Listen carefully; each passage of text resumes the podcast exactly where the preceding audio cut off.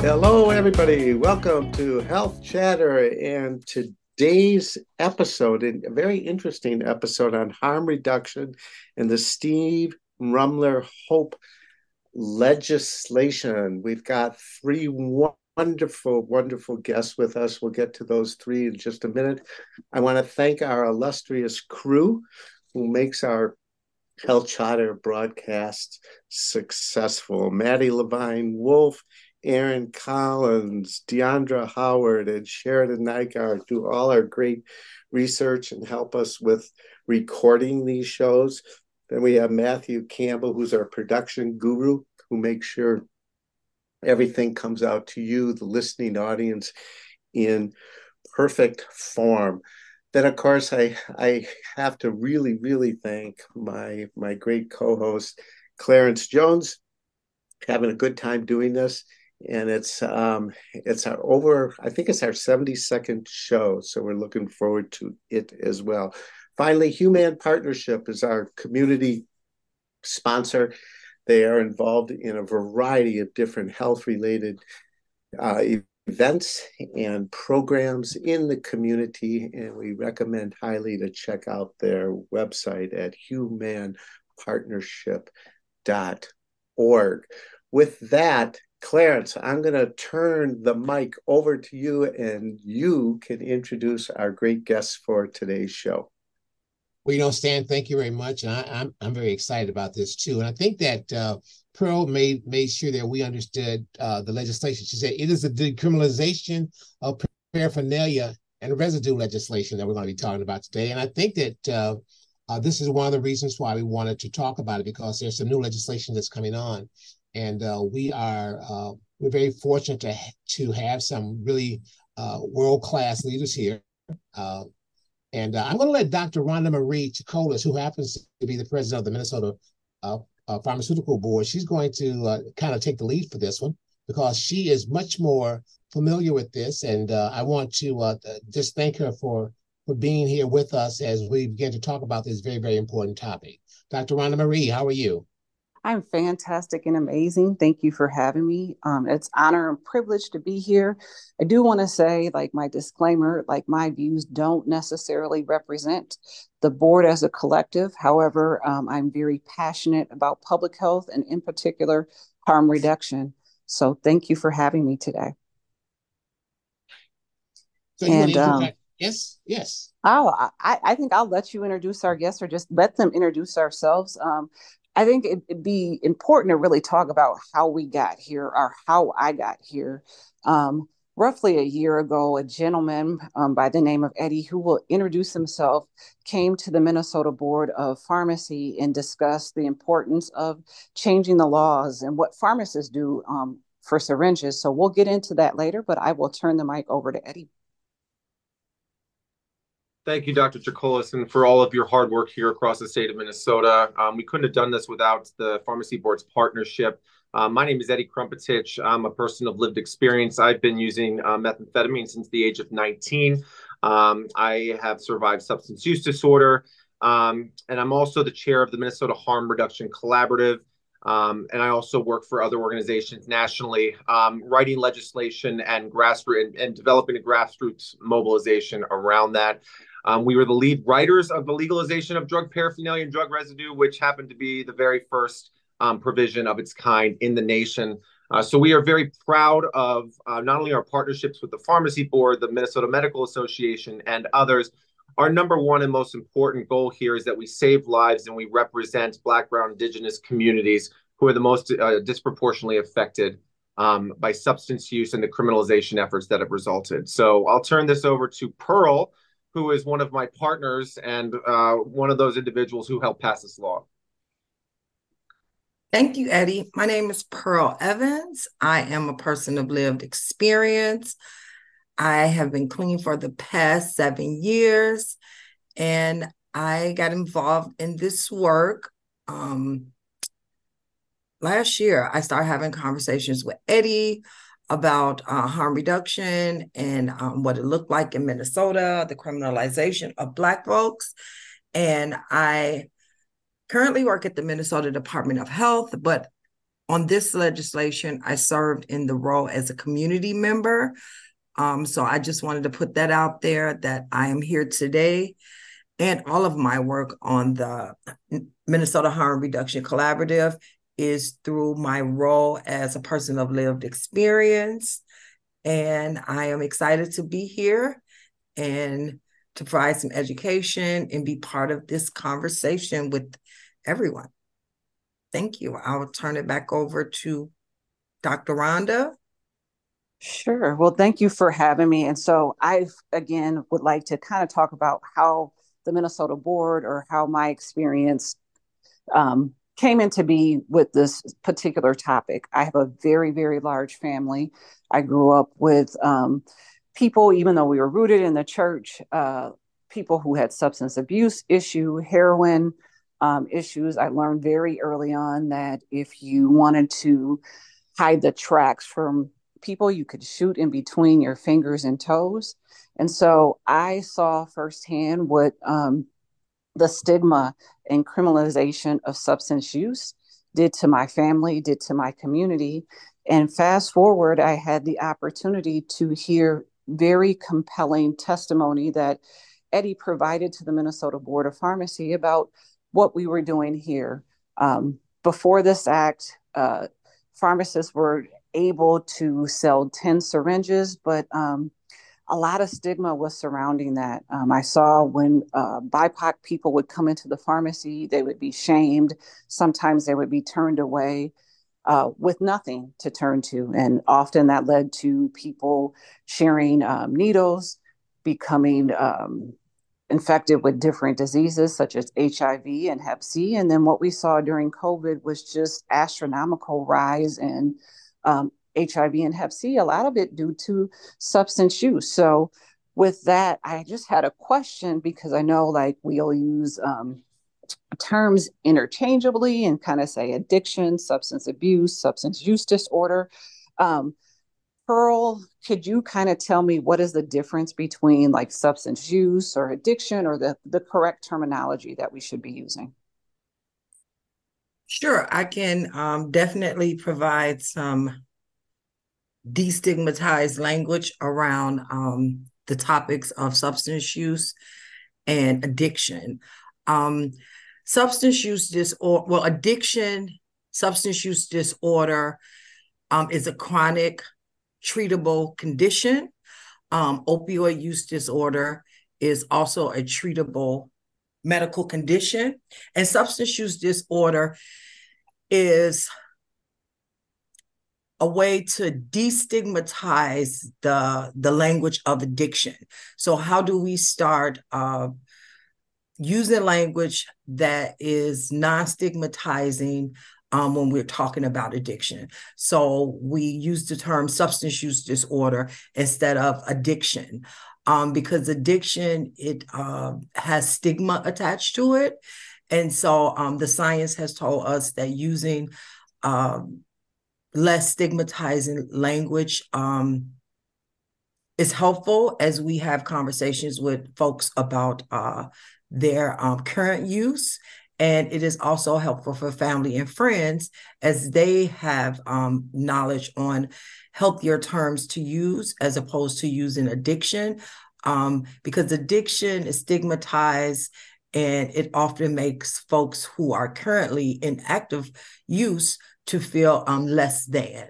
So we want folks to feel comfortable in having conversations with their family, community members, or doctors about their use and how they can get help with their use.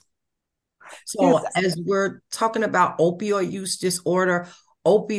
disorder is referred to, classifies the use of any opiate. So that's Percocet, oxycodone, methadone, heroin, any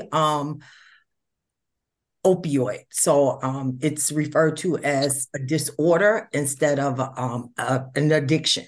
So that are those are the destigmatizing phrases to use when having conversations about substance use disorder and opioid use disorder. So Clarence, you've got a question. Yeah, I want to know, we've been throwing around this term harm reduction. What exactly does that mean, so that people can understand why we're having this conversation? Clarence, that's a good question. So we know that drug use happens. So just say no instilled this ideal that either you say no to drugs or you use drugs and you're a bad person, right? We know that those criminalization efforts have not worked. I'm going to give you a little statistic here, which is just, incredible. Since 1970 up to 2015, criminalization has increased in the state of Minnesota 282%. In that time, overdoses increased 342%. So we knew it wasn't working. And so what we had to acknowledge was, if people are using substances, how do we keep them alive long enough so they can make good choices in their life for them and their community? So decades of research got put into this, and they said, wow, we really missed the boat here. And we said, we need to make use safer. We need to make it more accessible to public health initiatives. And so what we did was we redefined what substance use was. You weren't a bad person if you were using substances. You had a chronic or semi-chronic or a condition that could be treated. But we also wanted to put that onus on the person who was using substances. And what we found is that if you tell somebody to use unused supplies, like unused syringes or unused paraphernalia, they were 50% less likely to incur an infectious disease like HIV. That's an astronomical number. And otherwise, there was a 5 times higher likelihood that you would go to treatment. So, you really did hear that right. So if just say no didn't increase treatment, harm reduction, saying drug use is okay, we're going to use safely, increases treatment 5 times the national average. So harm reduction just meets somebody where they're at in their substance use, how to be safer, how to make communities safer, and get people over to public health. So Eddie, one of the things that you've mentioned in the course of the conversation so far is paraphernalia and residue. Okay, so can you clarify for the audience exactly what you mean by paraphernalia, what you mean by residue? Yeah, sure. So let's go out to the bar for a second and you have a glass of beer, right? You have your favorite IPA. That glass would be considered paraphernalia, okay? So you pick up the glass, you use the glass to drink the beer. That glass is paraphernalia. The residue would be like what's left over, the foam, the bubbles, and that little bit of beer at the bottom. That's what we define as residue for drugs. So what we decided to do is we said, okay, wait a second. If we want people to use safely and the science says that paraphernalia should be legalized, the reason is we wanted to lower infectious diseases. We wanted to bring people to syringe service providers. And so we said all paraphernalia, no matter what it is going to be legal, because we didn't want to put stigma on one form or the other. And since we did that, we've seen a transition over to smoking. And so why is that a big deal? Because without legislative handicaps or without barriers, what we've now done is transition from the highest rate of infection, which is the syringe, to smoking, which has a drastically lower rates of infection and also the curbing of drug use. So we wanted to lower stigma. We wanted to make sure that people knew that using substances was neither bad nor good, but it happened. And the paraphernalia, things like syringes, using smokables, for example, to smoke your substances, ways to inject cottons, tins, cookers, things like that. Okay, that's a good clarification. Yeah. So let me ask this question. I mean, it seemed like, and again, because this is health chatter, it seems like there would be a lot of opposition to some kind of legislation like this, because people would say that any kind of support of this legislation would mean that you approve of drug use. Do you have that kind of a pushback?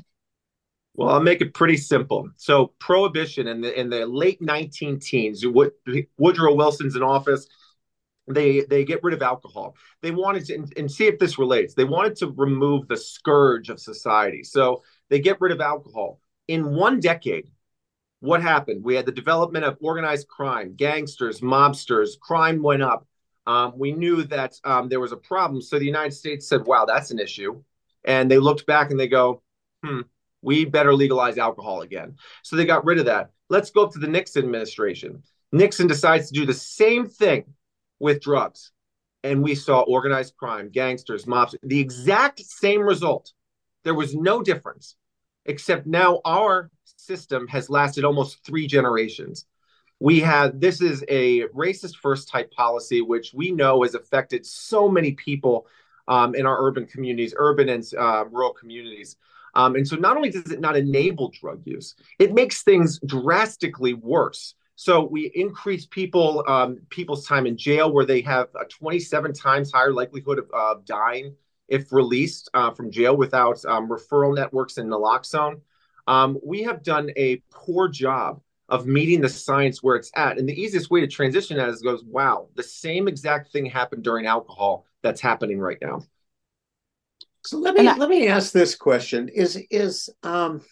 You know, with this legislation, and Rhonda, I'll let you kind of lead the discussion around the actual legislation a little bit here. But how do you know, I'm kind of dealing with the question at the end here, but how do you know if a law like this is really going to make a difference? Is there a measurement, you know, for those of us in public health, we always like to measure things to make sure that, you know, we're making a difference one way or the other. Is there a way that we're going to be doing that? And if so, who is responsible for that measurement?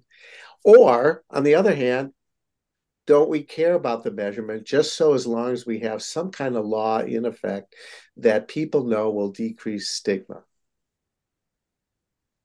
Well, I would like to take a step back and kind of go back to, from the public health or medical perspective. One, we need to do a better job when we're teaching. A lot of times when we're in school, you know, substance abuse is kind of disorder is entitled addiction. That automatically induces stigma.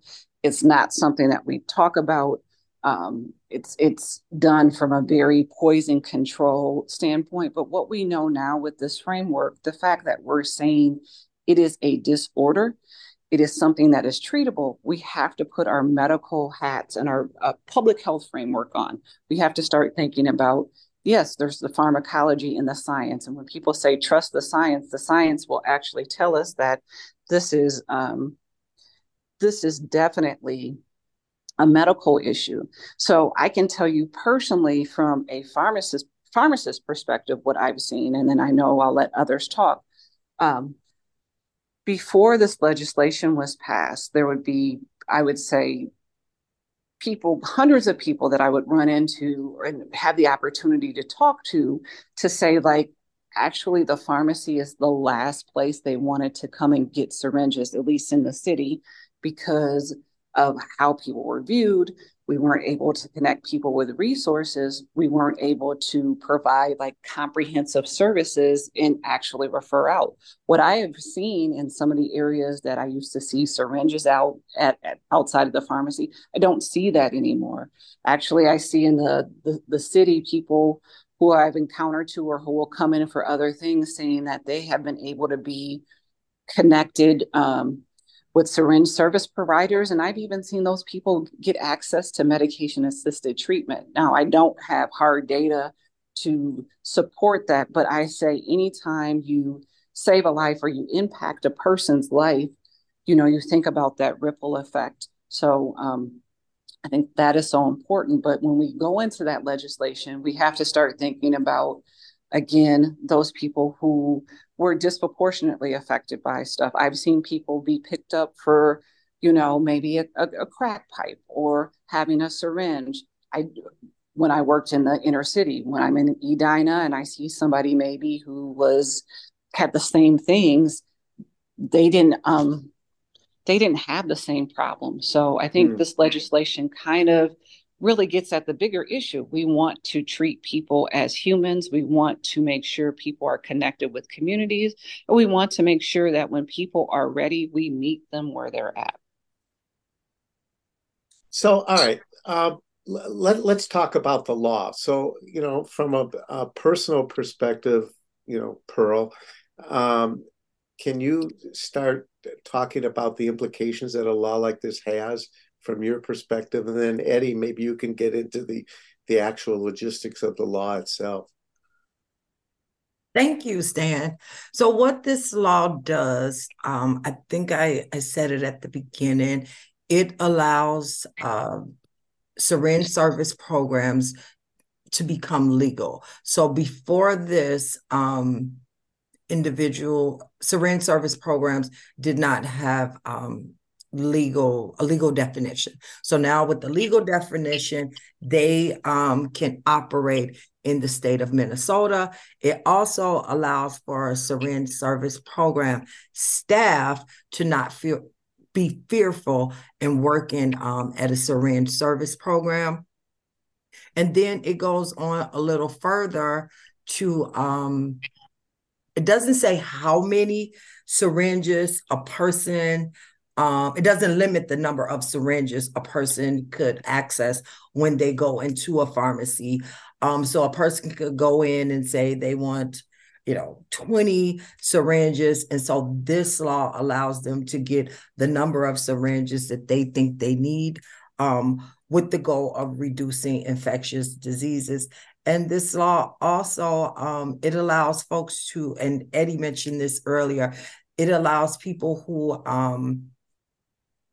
might have, a crack pipe on them or some syringes on them. It allows them to be able to freely go to a syringe service program without fear of being arrested, to exchange, get more syringes, meet with someone at a syringe service program to possibly explore services. So it allows folks who are currently using drugs to have the freedom to be able to not feel stigmatized, not feel fearful when they are visiting a syringe service program or when they are visiting a Minnesota pharmacy looking to purchase syringes. So this bill allows folks to access what they need to make a better choice to in their use. And I'll turn it over to Eddie now. Yeah, Pearl, you nailed that. Thank you. Pearl's been a member of the collaborative since the very beginning, and we could not have done it without her. So the law was rather simple. We wanted to legitimize syringe service providers. We know that if you visit a syringe service provider, 50% reduction in infectious diseases. Police are relatively supportive, also increase in treatment. But then we saw further opportunity. When we were talking with Dr. Chakolis at the pharmacy board, we knew that those programs many times don't exist in rural Minnesota. So we got rid of the syringe number that could be dispersed by pharmacists. We wanted Minnesota pharmacists to be able to disperse as many syringes as necessary to meet the community needs. Then we went further than that, and we said, wow, we want to make sure that people can test substances, because right now with fentanyl and a lot of the other substances that are killing a lot of Minnesotans, what we want is to be able to test those substances to see what's in it. So we opened that up as well. So now you can have fentanyl test strips and xylazine test strips, and the paraphernalia legalization came after. And Stan, you mentioned something earlier about the hard data. I have that hard data because we've done the research at the ground level, and we also went out and talked to our syringe service providers. This is in 3.5 months. And the reason we've gained national attention here lately and have been a possible voice for national studies is because in 3.5 months, we have seen a drastic increase at our syringe service providers of not only new clients, but return over clients. And those referral systems are not only happening, but that pivot to public health has been amplified immediately. So we know that good things are on the horizon. The next thing is that Minneapolis had a news conference the other day, and this was the police department. And they mentioned that they have not been arresting people at low-level crime. But then they went on to discuss how they made large amounts of drug seizures at the sales level. So why is that important? They have acknowledged that less arrests for personal possession, less arrests for paraphernalia, does not mean you're not going to stop sales. So we knew that was going to happen. So now we're pivoting there as well.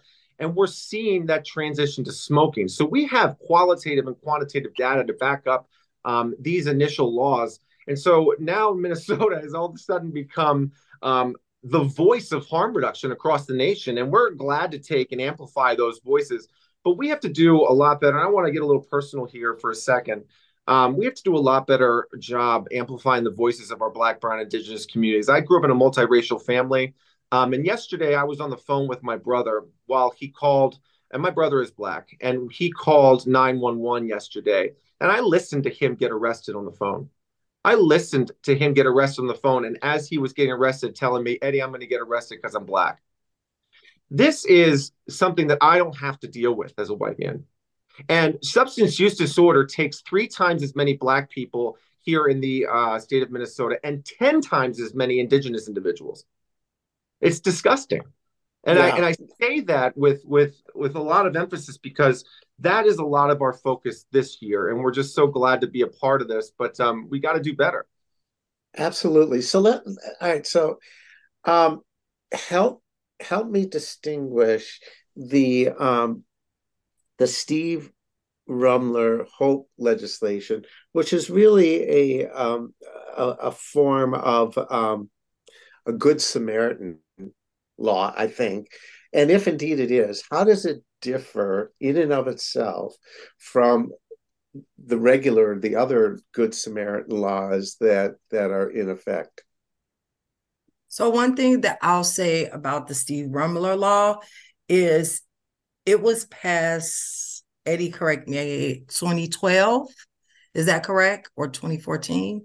Right around that time. I don't want to get, but right around that time, Pearl. So Steve Rummler law was passed to prevent, to remove the fear, the stigma, the stigmatization of calling to get help for someone who was having an overdose.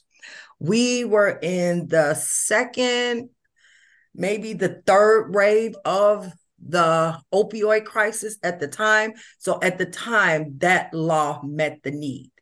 And there are some complications with Steve's law, because it only covers the individual who made the call.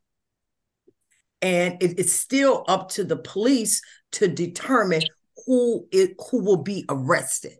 So Steve law, it was the first in the state of Minnesota to raise awareness around the overdose crisis.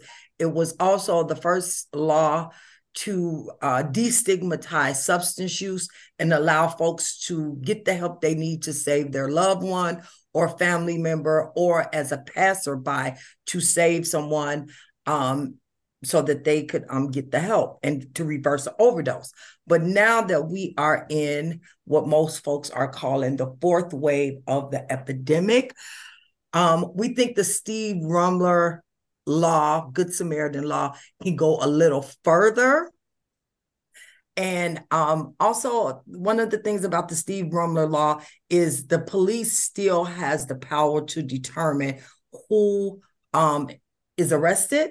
And then there's also a cap on, like, if you have less than 3 grams, then you would not be arrested. So it was to protect people who were using, to remove the fear so that they could call to get some help, but also not to allow individuals who were dealing drugs to have those same protections. So where we are today in the overdose crisis, we think that Steve Rummler's law can go a little further.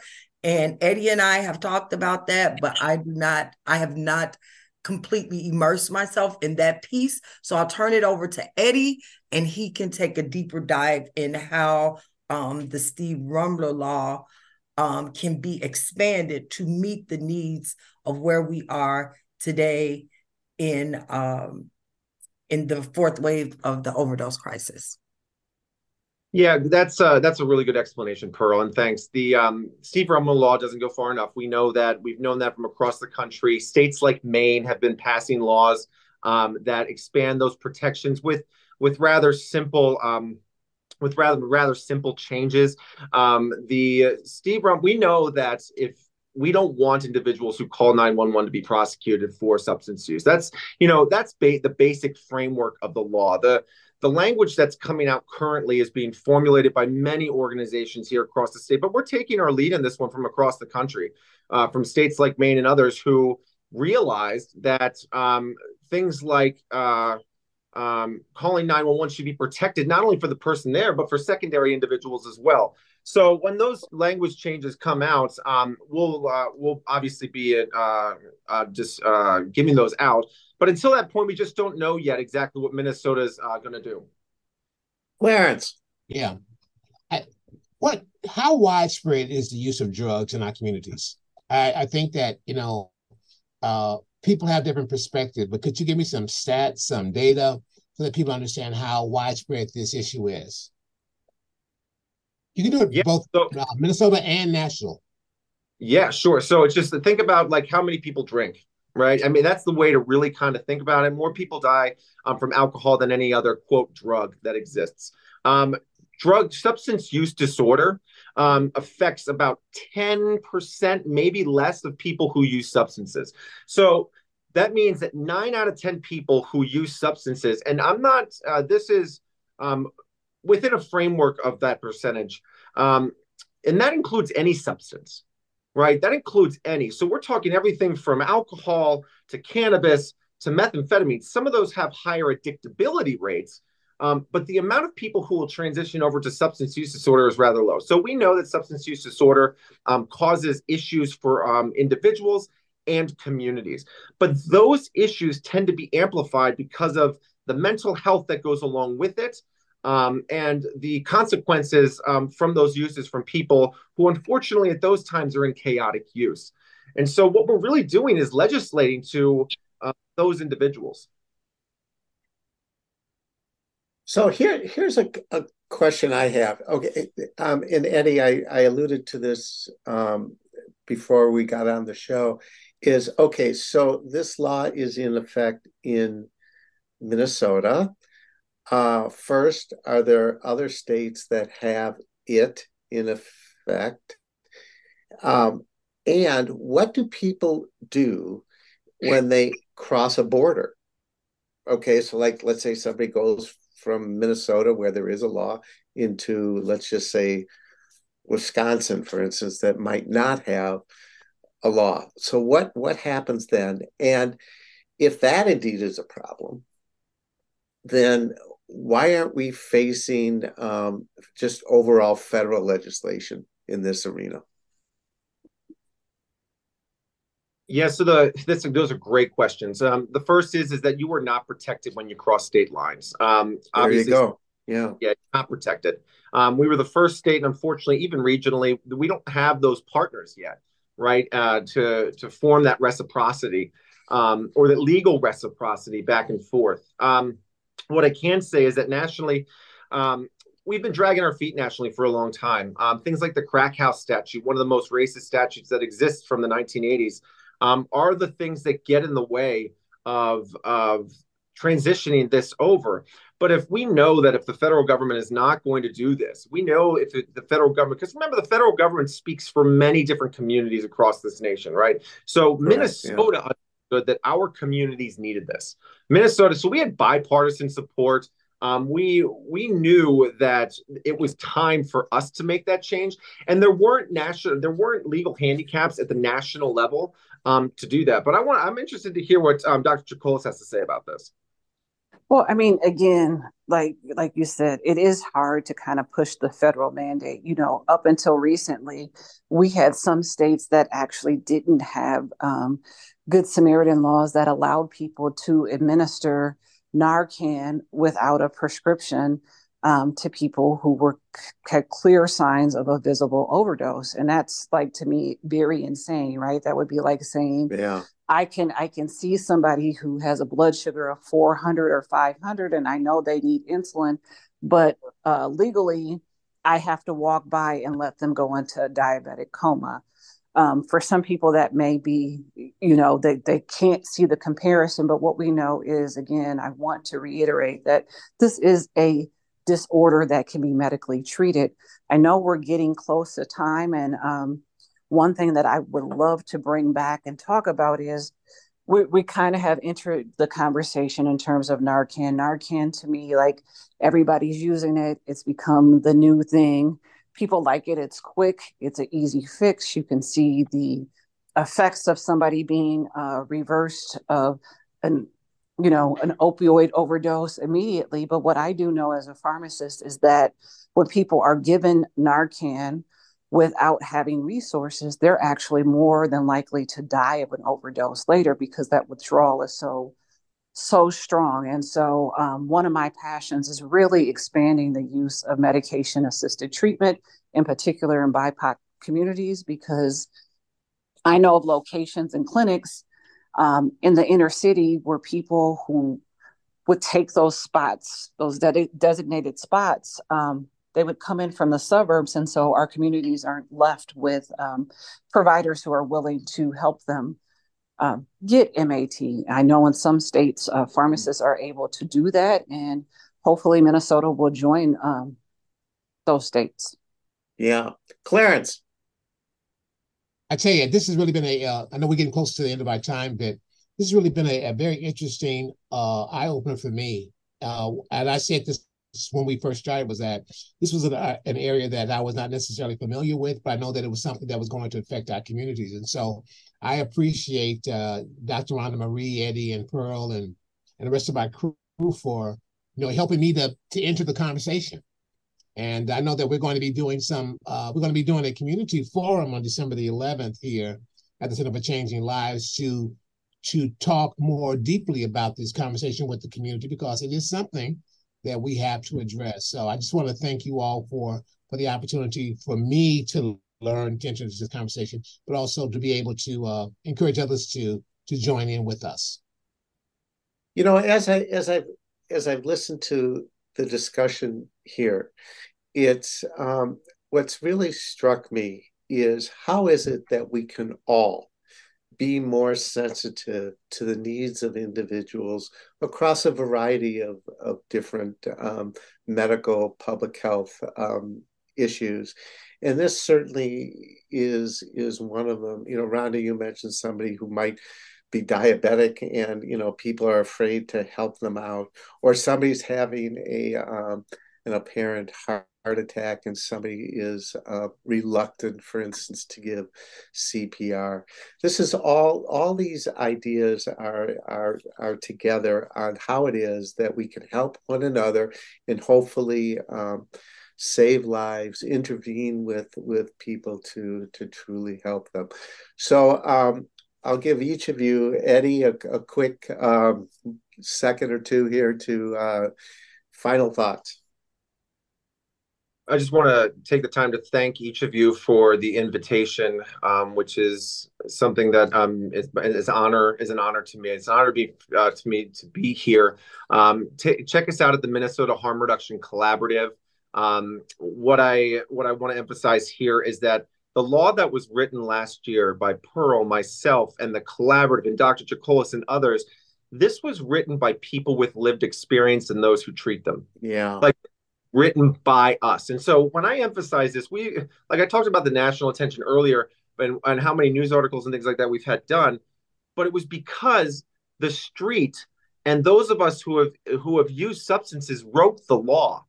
That is incredible in and of itself. Absolutely. A lot of us didn't write the law. None of them did. We did it. And it's just been an honor to work with everybody. And thanks for having me on. Yeah, Eddie, I agree with you. There's definitely a difference between sympathizing for an issue and empathizing, which you have related to here. Rhonda, thoughts? First of all, I want to kind of piggyback what you said. And I see this movement being from sympathizing, empathizing to mobilizing. The Harm Reduction Collaborative isn't just people with lived experience. What the beauty of it is, there are people from a variety of disciplines. So you have pediatricians, you have nurse practitioners, you have pharmacists, you have lawyers, you have lobbyists, you have people who have been able to utilize the people who have the lived experience and mobilize those things and even educate providers in the community so that we can, you know, have a better community and treat everybody's lives with the compassion that they deserve. And dignity, and dignity. Absolutely. Pearl, last thought. Thank you. I just want to say that this law allows us to meet folks where they are at in their journey and to make healthier decisions. And everyone in the state has a role to play in harm reduction and educating themselves on how to support individuals who might be in current use. And yeah, that's my final thoughts. We are on the road to play in harm reduction. Thank you all. Again, thank you. Thank you. It helps me to enter the conversation. You know, I will tell you this, that my sense as just a public health professional is this. If I feel as though I need to give you all a hug for doing this work, because it seems so important, and I really appreciate your efforts in trying to get the message out to the public. So thank you, Eddie, Rhonda, Pearl, for being part of our show today. To all of you in the listening audience, keep health chatting away. Our next show will be on artificial intelligence. Bye for now.